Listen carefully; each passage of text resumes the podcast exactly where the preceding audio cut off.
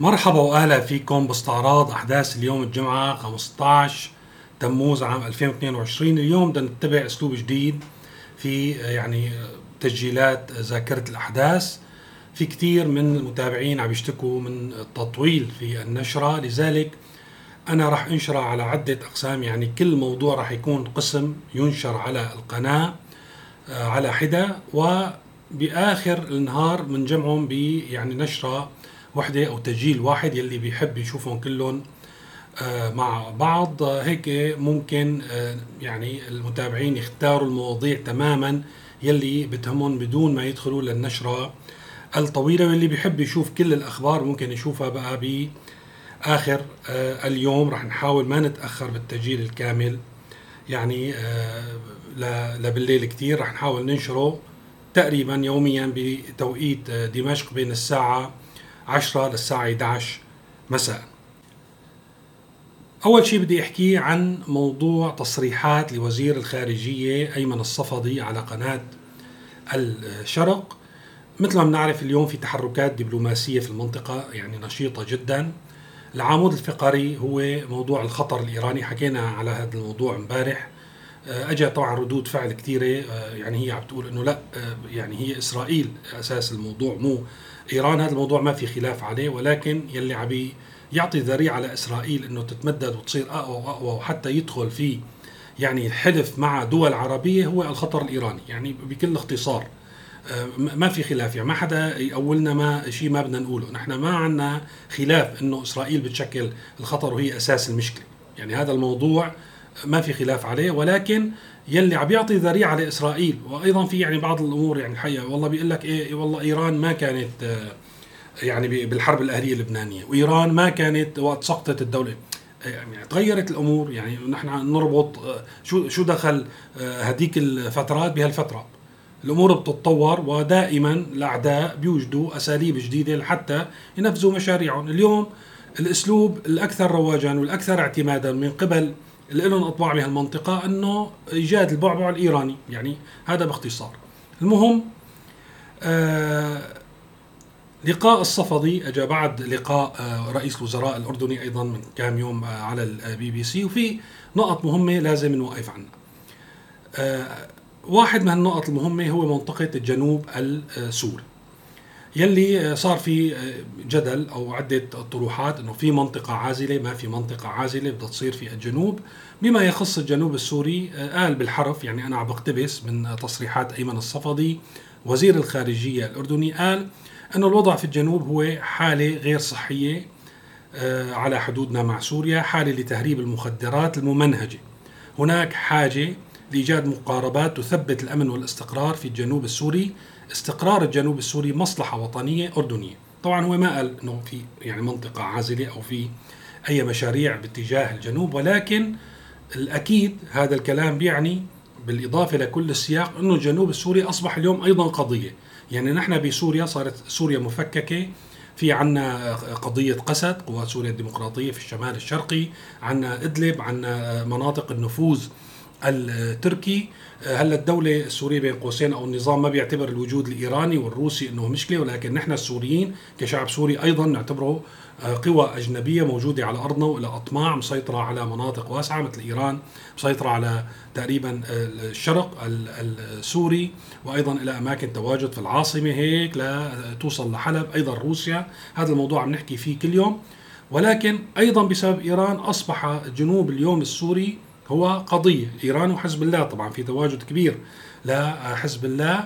وهو يعني بدأ بتسويقه على أنه خطر يهدد دول الجوار ومنها الأردن وصولا. طبعا إذا بنلاحظ نحن إذا بدنا نأخذ مثلا المخدرات إنه عبر الأردن عم بتروح لوين؟ على السعودية، هلأ في أمور ثانية مثل أسلحة. بعد فترة ممكن أيضا دول مجلس التعاون الخليجي أو دول الخليج مع الأردن تقول إيه والله في خطر آخر في خطر الوجود الإيراني. وهن حكوا بهذا الموضوع. فإذا إلى اليوم تعتبر الجنوب وضع غير مستقر هو قضية هي تهديد لأمن يعني دول الجوار بالامتداد من الأردن إلى دول الخليج العربي وبالتالي سيتم التعامل مع هذه القضية تم التسويق إذا لاحظنا ويعني أحيانا في أمور بعدين شوي بنفهمها إنه والله الملك الأردني بادر أو يعني صار في اتصال بين الرئيس السوري والملك الأردني وما مشي الحال والسلطات السورية هي عاجزة عن ضبط الحدود بشكل أو بآخر، يعني هيك تقدم الصورة وبالتالي في لزوم لاتخاذ إجراء ما، هلأ هذا الإجراء هو إقامة منطقة أو ما إقامة منطقة ولكن الشيء الواضح إنه لا يمكن أن يعني يبقى الأمر على ما هو عليه. الأمر الثاني يلي أشار له هو موضوع الأزمة السورية ككل. قال إنه هي كارثة ويجب أن تنتهي وقال طبعا نهاية الموضوع وهذا دائما يلي أنا بحكي فيه بالنسبة للأردن بالنسبة لمصر وقت بيحكوا عن عودة سوريا للجامعة العربية إلى آخره مرة ثانية هن ما بيقصدوا سوريا بوضعها الحالي النظام الحالي. هن بيشوفوا الأمور ما بعد تنفيذ القرار 2254 يلي هو بنص على هيئة حكم انتقالية وإيجاد حل سياسي إلى آخره من هذا الكلام. وأكد آه، وزير الخارجية الأردني على هذا الكلام إنه هن بيشوفوا الحل بسوريا. وفق القرار 2254 يلي أهم آه، مضامينه هو موضوع هيئة حكم الانتقالية وإيجاد حل سياسي بمعنى تغيير النظام السياسي الموجود في سوريا إلى نظام آخر. وقتها ممكن كل شيء يصير. سئل أيضا على موضوع الناتو آه، العربي. مرة ثانية وضح إنه هي مو فكرة الملك عبد الله طبعا هذا شفته أيضا بلقائه مع الحصاونة لقاء البي بي سي مع رئيس آه، مجلس الوزراء الأردني. ولكن هو أكد يعني اعطى توضيحات إضافية إنه نعم آه، في تحديات في المنطقة ونحن بحاجة لي يعني إذا بدي اقتبس منه آليات تعاون جديدة مؤسساتية تساعدنا على مواجهة هذه التحديات، تحديات متعددة الأوجه هو آه، حكى آه، عليها طبعا نوه لاتفاقيات الدفاع المشترك العربية اللي ما إنه لازم تتفعل وإنه لازم يصير في صياغة جديدة. الملاحظ والمؤلم بنفس الوقت بحديثه إنه هو عم بيحكي عن دول عربية وكأنه سوريا خارج هذا الإطار، يعني هو عم بيحكي عن التعاون وتفعيل الاتفاقيات وإلى آخره والدفاع وكأنه أصبحت إيران على حدود الأردن، مو سوريا على حدود الأردن، هن بده يدرأوا هذا الخطر عن باقي الدول التي تسمى دول عربية من ضمنها دول الخليج العربي ومصر أيضا. وأشار إلى إشارة مهمة طبعا أنا هذا المشروع سمعان عليه ولكن يعني أعيد ذكره في هذا اللقاء يلي اسمه الشام الجديد. تتخيلوا إنه أنتم في مشروع اسمه الشام ما موجوده سوريا فيه؟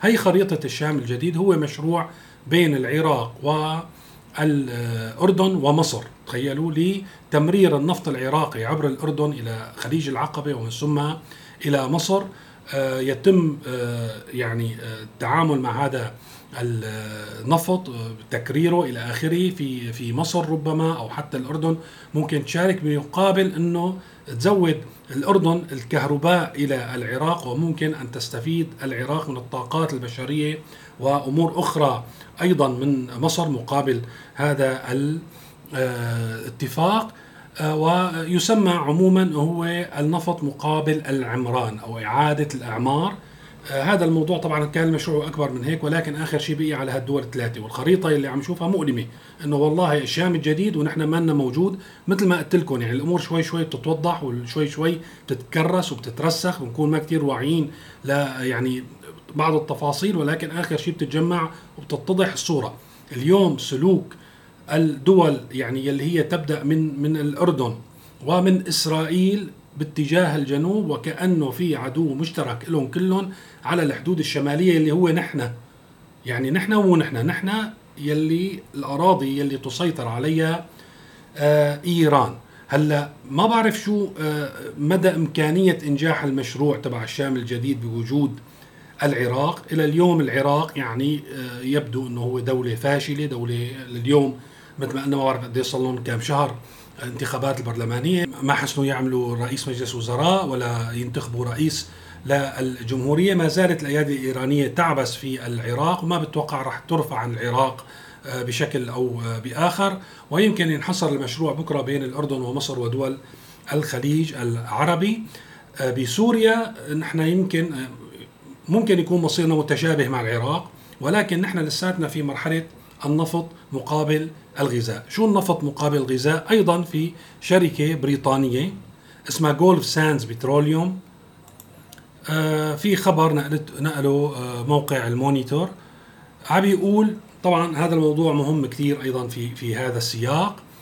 عم بيقول إنه آه، يعني باعتبار إنه روسيا ممكن تسكر الطريق على المساعدات الإنسانية ومره ثانية قلنا انه إذا روسيا استخدمت الفيتو لسه من يومين ثلاثة حكينا قبل ما يطلع هذا الخبر إنه الغرب مستحيل اليوم يعني قبل كان ممكن يتفاهم اليوم إنه ينصاع الغرب مستحيل ينصاع للإرادة الروسية والسياسات السورية في المنطقة.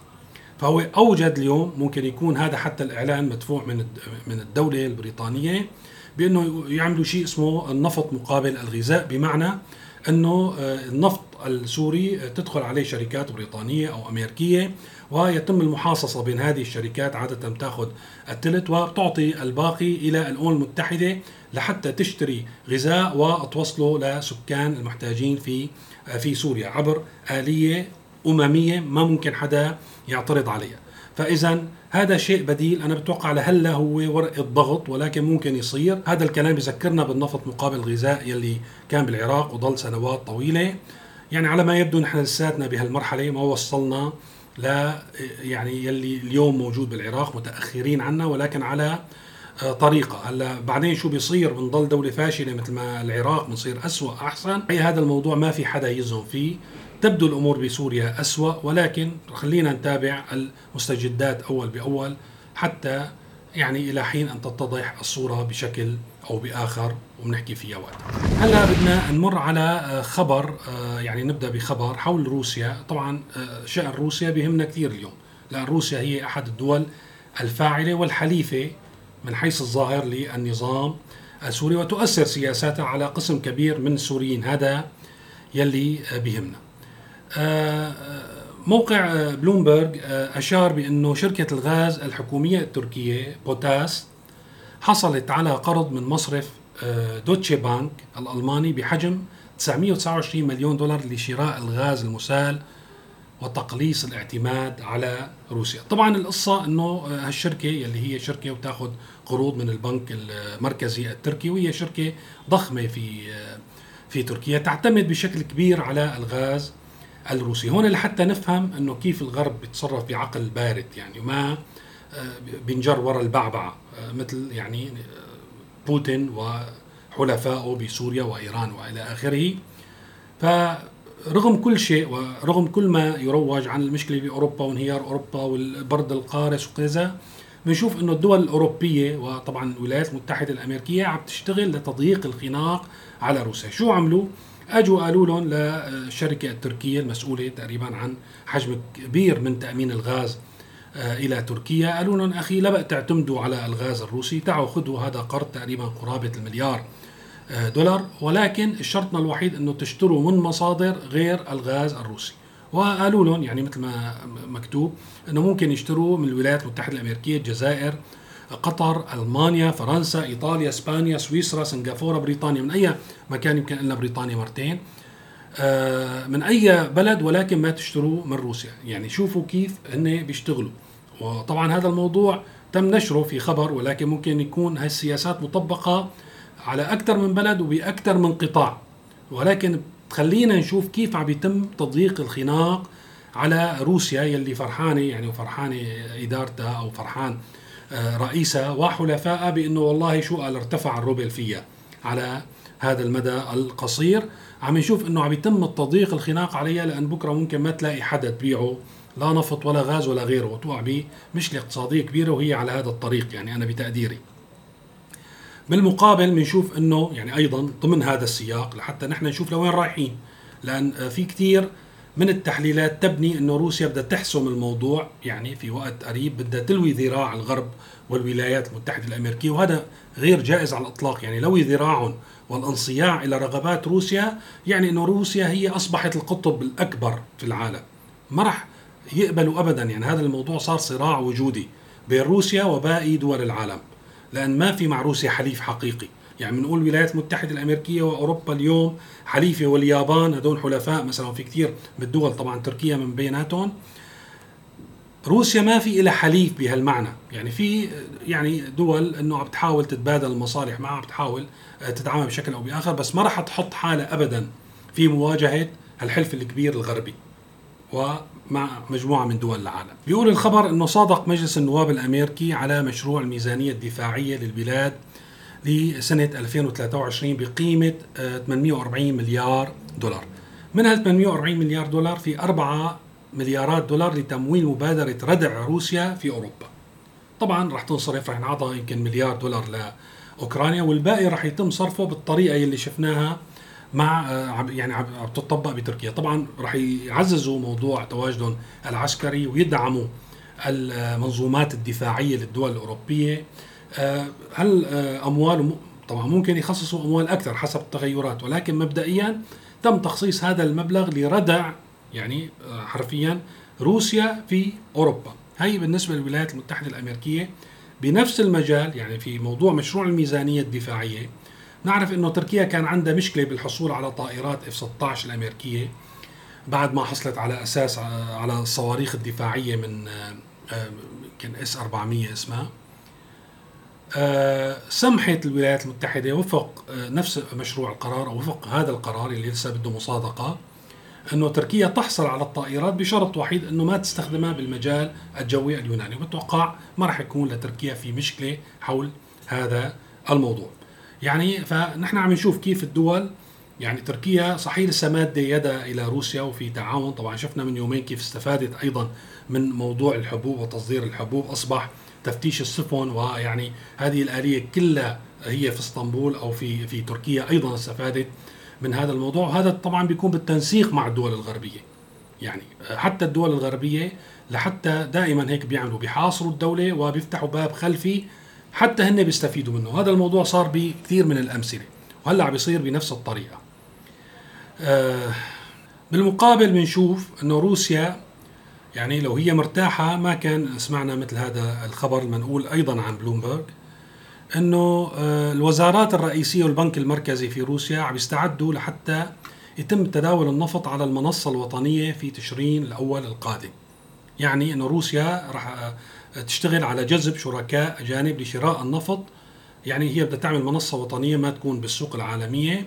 تحاول تعمل شيء خاص فيها ويتم تداول النفط في هذه المنصة، هلأ مين الشركاء يلي بده يقبلوا يدخلوا مع روسيا بهذا الموضوع؟ في شركاء ولكن هدول الشركاء. بشكل أو بآخر ما بيقطعوا خطوط التواصل مع الولايات المتحدة الأمريكية ويمكن حتى يشتروا بعض المنتجات الروسية ومنها النفط لصالح الولايات المتحدة الأمريكية وحلفائها في المنطقة.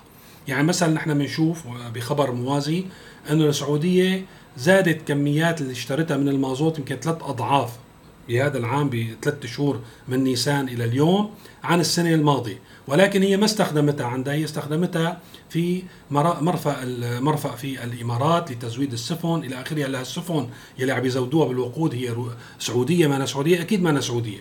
وبنشوف إنه المازوت الروسي بالنهاية تم شراؤه من قبل دولة. يعني نحن دائما تفاجئنا بالموقف المجلس التعاون الخليجي. ليش ما ناصب روسيا العداء فورا؟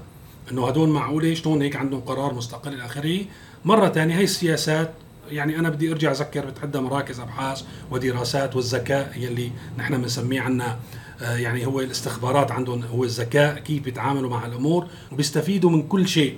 وبالتالي هي أحد الوسائل إنه هن بيضيقوا الخناق بيحاصروا البلد بيفتحوا باب خلفي. هذا الباب الخلفي بيوفر لهم مجموعة من السلع يعني بنتذكر النفط مقابل الغذاء العراقي مثلا على سبيل المثال بياخذوه ما بياخذوه بشكل مباشر بياخذوه عن طريق دول ممكن تكون يعني صديقة وحليفة لهم يعني ولكن لم تقطع علاقاتها مع روسيا. حتى لو الصين بدها تاخذ ضمن هذه الآلية مثلا نفط من روسيا بيكون في تنسيق بشكل أو بآخر مع الولايات المتحدة الأمريكية مرة ثانية الصين أو غيرها ما راح تتحالف أو تأتي بخطوات تغضب الولايات المتحدة الأمريكية وتعرضها لعقوبات لأن راح تكون مو لأنه والله يعني الشغلة مبادئ وأخلاق لا لأن راح تعرض مصالحها للخطر. والصين عم تتصرف على القليلة وفق العقود الماضية عم تتصرف بشكل كتير منيح وفق تحقيق مصالحها ومصالحها اليوم في يعني قضية أيضا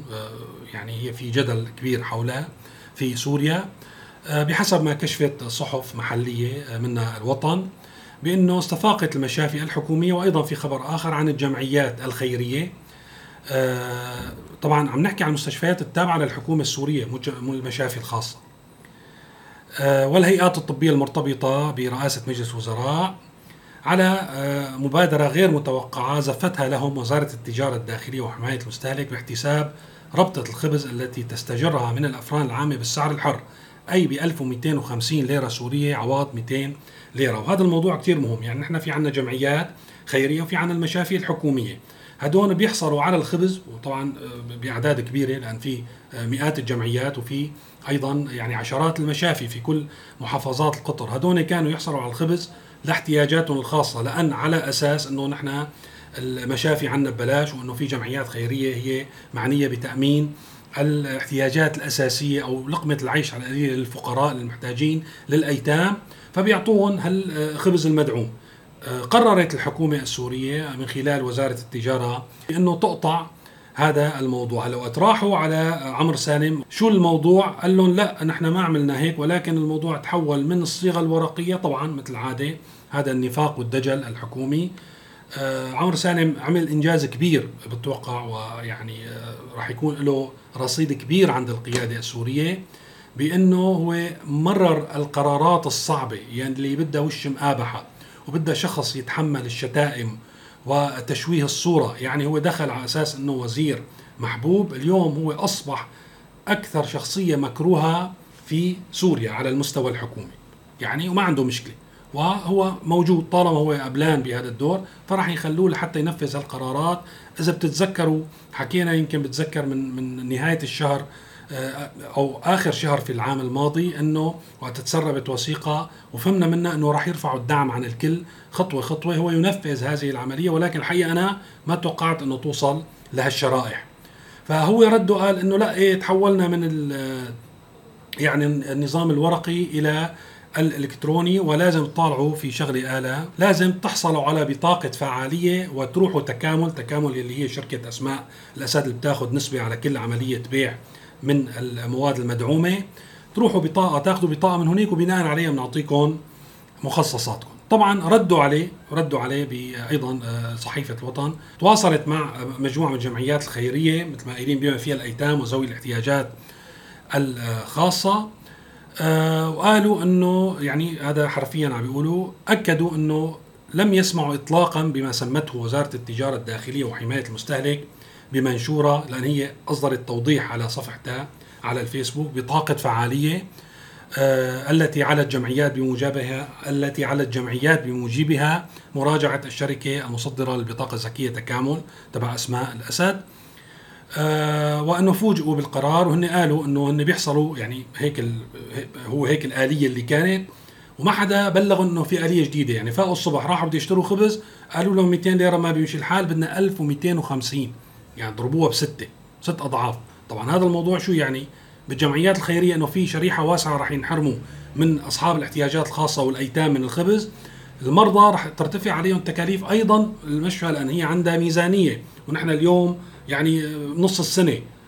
ما يعني ما بعرف إنه بده يجيبوا الأموال وهي جهة حكومية. كيف بده يجيبوا مخصصات لحتى يرفعوا آه، ميزانية الخبز عندهم؟ بتوقع راح يكون الحل الوحيد قدامهم إنه ما بقى يشتروا خبز وبالتالي لا يطعموا لا المرضى ولا المحتاجين أو الحلقات الضعيفة من الأيتام وأصحاب الاحتياجات الخاصة إلى آخره. أه وضحوا إنه هن بالعادة بيقدموا إلى مديرية الشؤون الاجتماعية والعمل. عم بنحكي على الجمعيات بخصوص حاجتها الفعلية من الخبز والوزارة اللي هي الشؤون الاجتماعيه تحول الطلب إلى المحافظة. هنا عم بيحكوا عن محافظة حلب. يجري الكشف من قبل اللجان المشكلة على إنه فعلا هي الحاجة اللي بدهم إياها وبيتم الموافقة على الطلب وبيسحبوا كميات الخبز الموافق عليها. فاذا آه، بالنتيجة هلأ يعني هن هيك دائما بيعملوا. إذا بتتذكروا موضوع السيارة والسيارتين وقدموا اعتراضات واحتجوا آخر شيء هذا الأسلوب المماطلة والتسويف لحتى الناس تمل وبالنهاية رح يرفعوا الدعم رح يرفعوا الدعم. يعني هيك قرار معناتها رفع الدعم أو إذا بدنا ناخذ يعني حسن النية تقليص حصة هؤلاء لو تقول لهم روحوا في آلية جديدة بقى على خدني جيتك ومناقشة وتفتيش والى آخره، إذا في جمعية بتاخذ ألف ربطة خبز رح ينزلوا لها إياها لل ربطة وكذلك المشافي وبالتالي هذا رح ينعكس بالسالب على الشرائح الضعيفة اللي ادعت الحكومة وزاره آه، التجارة الداخلية بأنه هي رح آه، تعيد مثل ما بيقولوا توجيه الدعم باتجاه مستحقيه، يعني إذا كانوا المرضى واصحاب الاحتياجات الخاصة والأيتام مو هن مستحقي الدعم، مين بده يكون مستحقه بسوريا؟ شكرا لمتابعتكم وإلى اللقاء. إذا حبيت محتوى القناة وبدك تدعمها بأكثر من الاشتراك والمتابعة لتستمر القناة ويتحسن أدائها فيك تنتسب لعضوية القناة من خلال الرابط الموجود دائما في صندوق الوصف مع الشكر سلفا